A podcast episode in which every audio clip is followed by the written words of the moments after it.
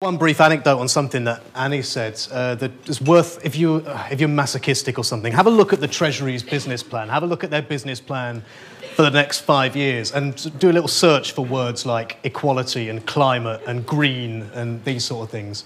And you, you don't find them. And, and then go back and look at their business plan for the last five years and have a look at what it said their job was for international climate agreements when, I quote, uh, make sure that international climate talks do not get in the way of UK growth. And that was a specific job that the Treasury had ahead of the Paris Agreement last year. So that's nice, isn't it? Right, this is about Kenya, which is a long way away.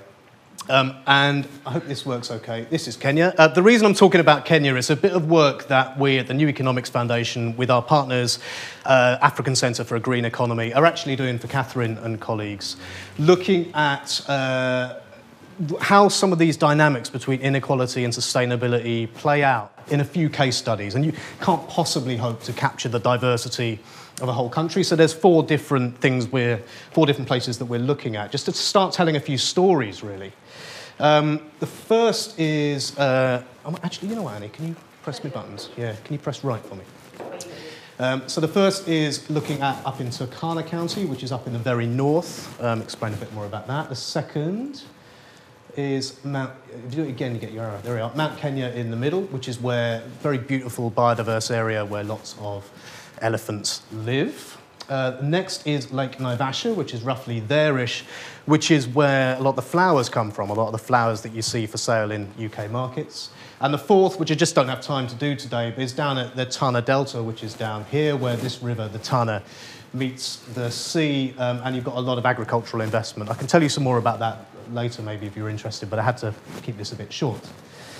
Um, a few sort of headline statistics on Kenya. So, developing country, uh, its GDP has uh, doubled in the last, what's that, 45, 46 years.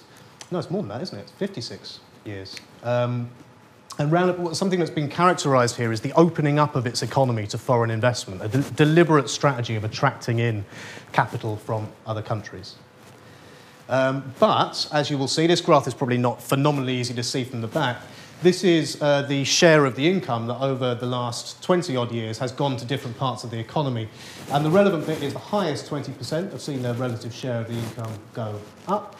Um, the highest 10% have seen their share of income go up. The lowest have seen flatlining or even go down at the bottom. So the growth that we're seeing is not closing the inequality gap in Kenya as a whole. In fact, it looks like it's actually exacerbating it. Um, this is the Gini coefficient, the precise measure of which I don't know, but I'm looking at our two experts here. Um, basically, it's a gap between uh, the, the, the, richest and poorest. How much of the income, what is the size of the gap between the very rich and the very poor? Um, I think zero would be good, would it? Yeah, but impossible. Zero would be good, but impossible. If you had zero, it would mean everyone had exactly the same income. So nationally, it's about sort of, you know, 50 50, in the middle ish. Um, the reason I put this up is just to show that actually different parts of the country have different stories. So actually inequality for most of the places, these are the four examples I had for you earlier, most of these places inequality is lower than national average, but in some places you can see really big spikes. And this is just to draw on Annie's point from earlier, that headline figures can hide really big regional variations. Um, and Kenya is a story primarily of urban versus rural as much as anything else. This is electricity access in the country, where uh, in rural places, basically hardly anyone has access to electricity. In urban places, over 70% of people do. And again, these are the four places we're going to look at Turkana up in the north, where basically nobody has electricity access. And in different parts of the country, it's different. So it's really important when looking, it's one of the reasons why doing a case study approach has been so interesting because it's allowed us to show that national figures really can mask sort of huge variances locally. Uh, right, this is wrong, but this is the World Bank's data. It has a really weird spike in it, and we're checking that. So if you assume that this spike isn't here, but it is, it appears to be there. But as you will see broadly, this is greenhouse gas emissions in Kenya over the last 45 years, which have getting on for tripled over that time, um, as indeed you know, the world's have. There's been some more positive news on reforestation. Wangari Maathai, people know her, has had a huge uh, reforestation project going on in Kenya, and there have been projects to, at, more, at a specific regional level, reforest. So we're just about now getting close-ish back to where we were 25 years ago, which is positive.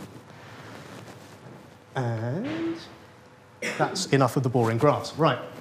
So I'm going to talk very briefly about, I will do this briefly, and, and just to stress, this is just capturing some of the things we've learned looking at these three different places. So this is Turkana County, which if you remember is up in the north. It borders Uganda, South Sudan and Ethiopia, which is some of the most sort of contested and violent borderlands in the world.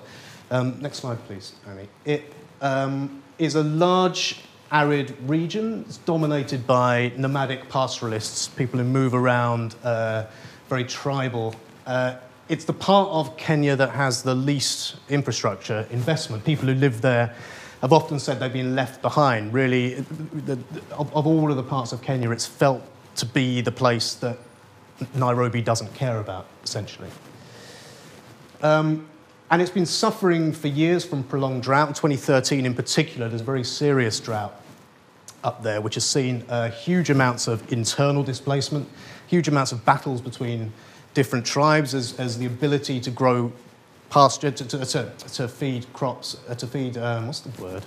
Animals and crops uh, has been under a lot of competition. Um, and there's been border incursions as well, where you know, people have tried to leave this area to go into other countries, and this hasn't gone down particularly well. And climate change is an added factor. And countries like Kenya, where things are already marginal, frankly, do not need any climate change going on. But climate, if there are studies linking uh, the increased prevalence of drought in this area to climate change. And conflict results. And something that we've seen time and time again in the studies that we've done is that uh, where you have pressure for resources, where you have limited land, where you have increased population, and you have people who are excluded to varying degrees from power, conflict results.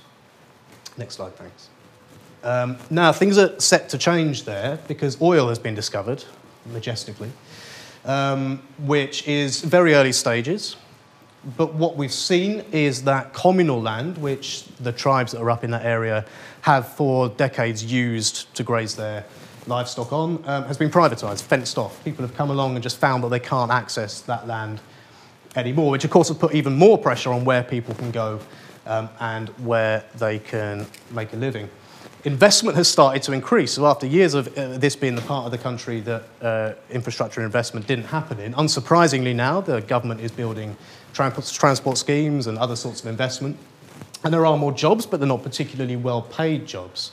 And something to take away, the central lesson for me from this story is that uh, the government has said local communities can benefit from 5% of the sales of any of the oil found in that area. But of course, you have to actually own the land in the first place to have that tenure.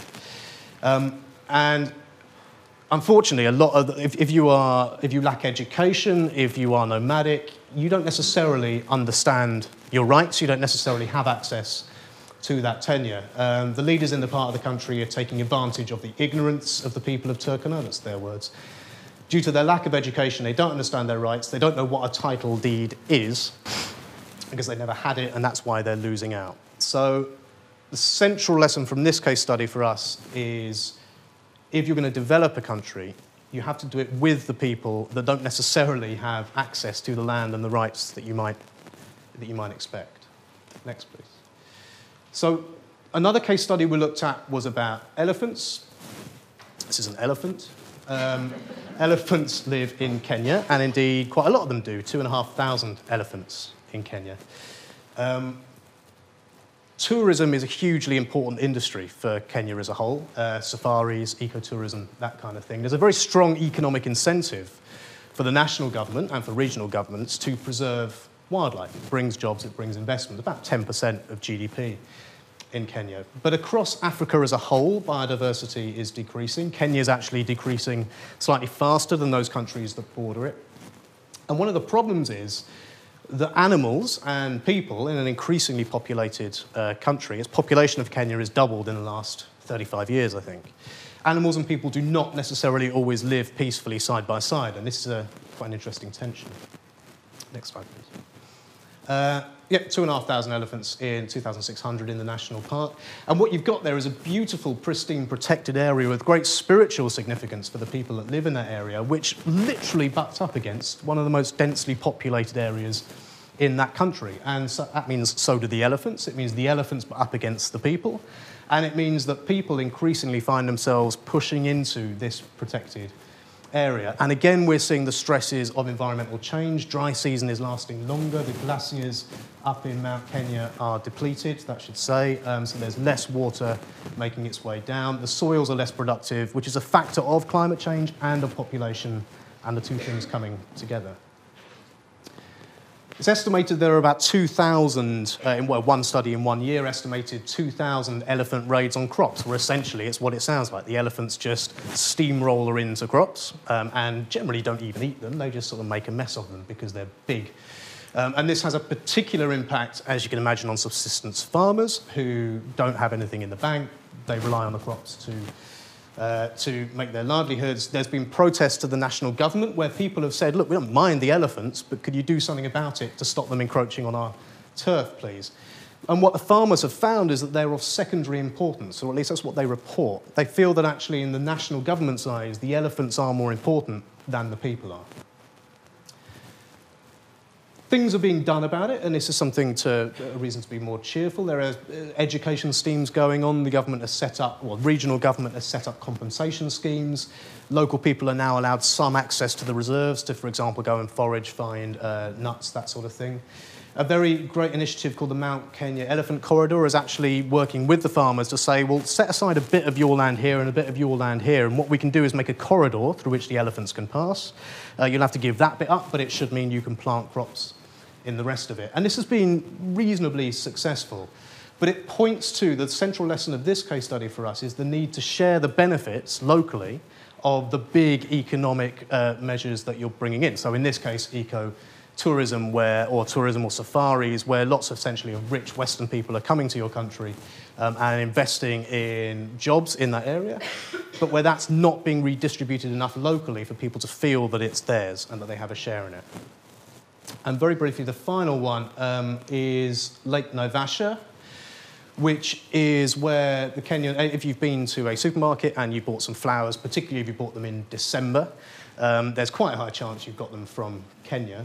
Um, 70% of all of Kenya's cut flower exports come from Lake Naivasha, and it contributes something like 2% to the GDP of the country as a whole. So it's a huge industry. Uh, next slide, thank you. Uh, yeah, the population is, is talking to a sort of broader situation of what's going on in Kenya, where the population has doubled and freshwater resources in the country have declined by almost half over that time. And so there's a really central question for countries as a whole, like Kenya, of how to square population density and population increases, a new industry, a new draw on natural resources, with the fact that those resources are finite and lots of different people have claims on them.